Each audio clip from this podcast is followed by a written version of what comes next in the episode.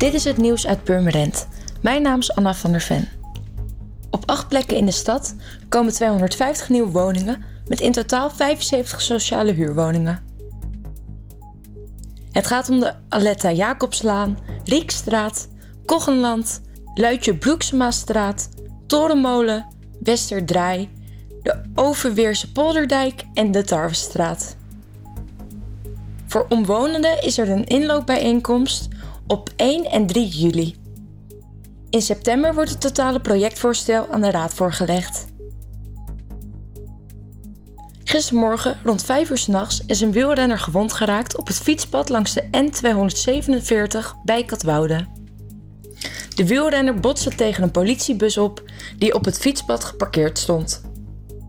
De 64-jarige man uit Volendam raakte door de klap buiten Westen. De fietser is na de reanimatie overgebracht naar het ziekenhuis. Zijn toestand is onbekend. Voor meer nieuws kijk je of luister je natuurlijk naar RTV Purmerend, volg je onze socials of ga je naar rtvpurmerend.nl.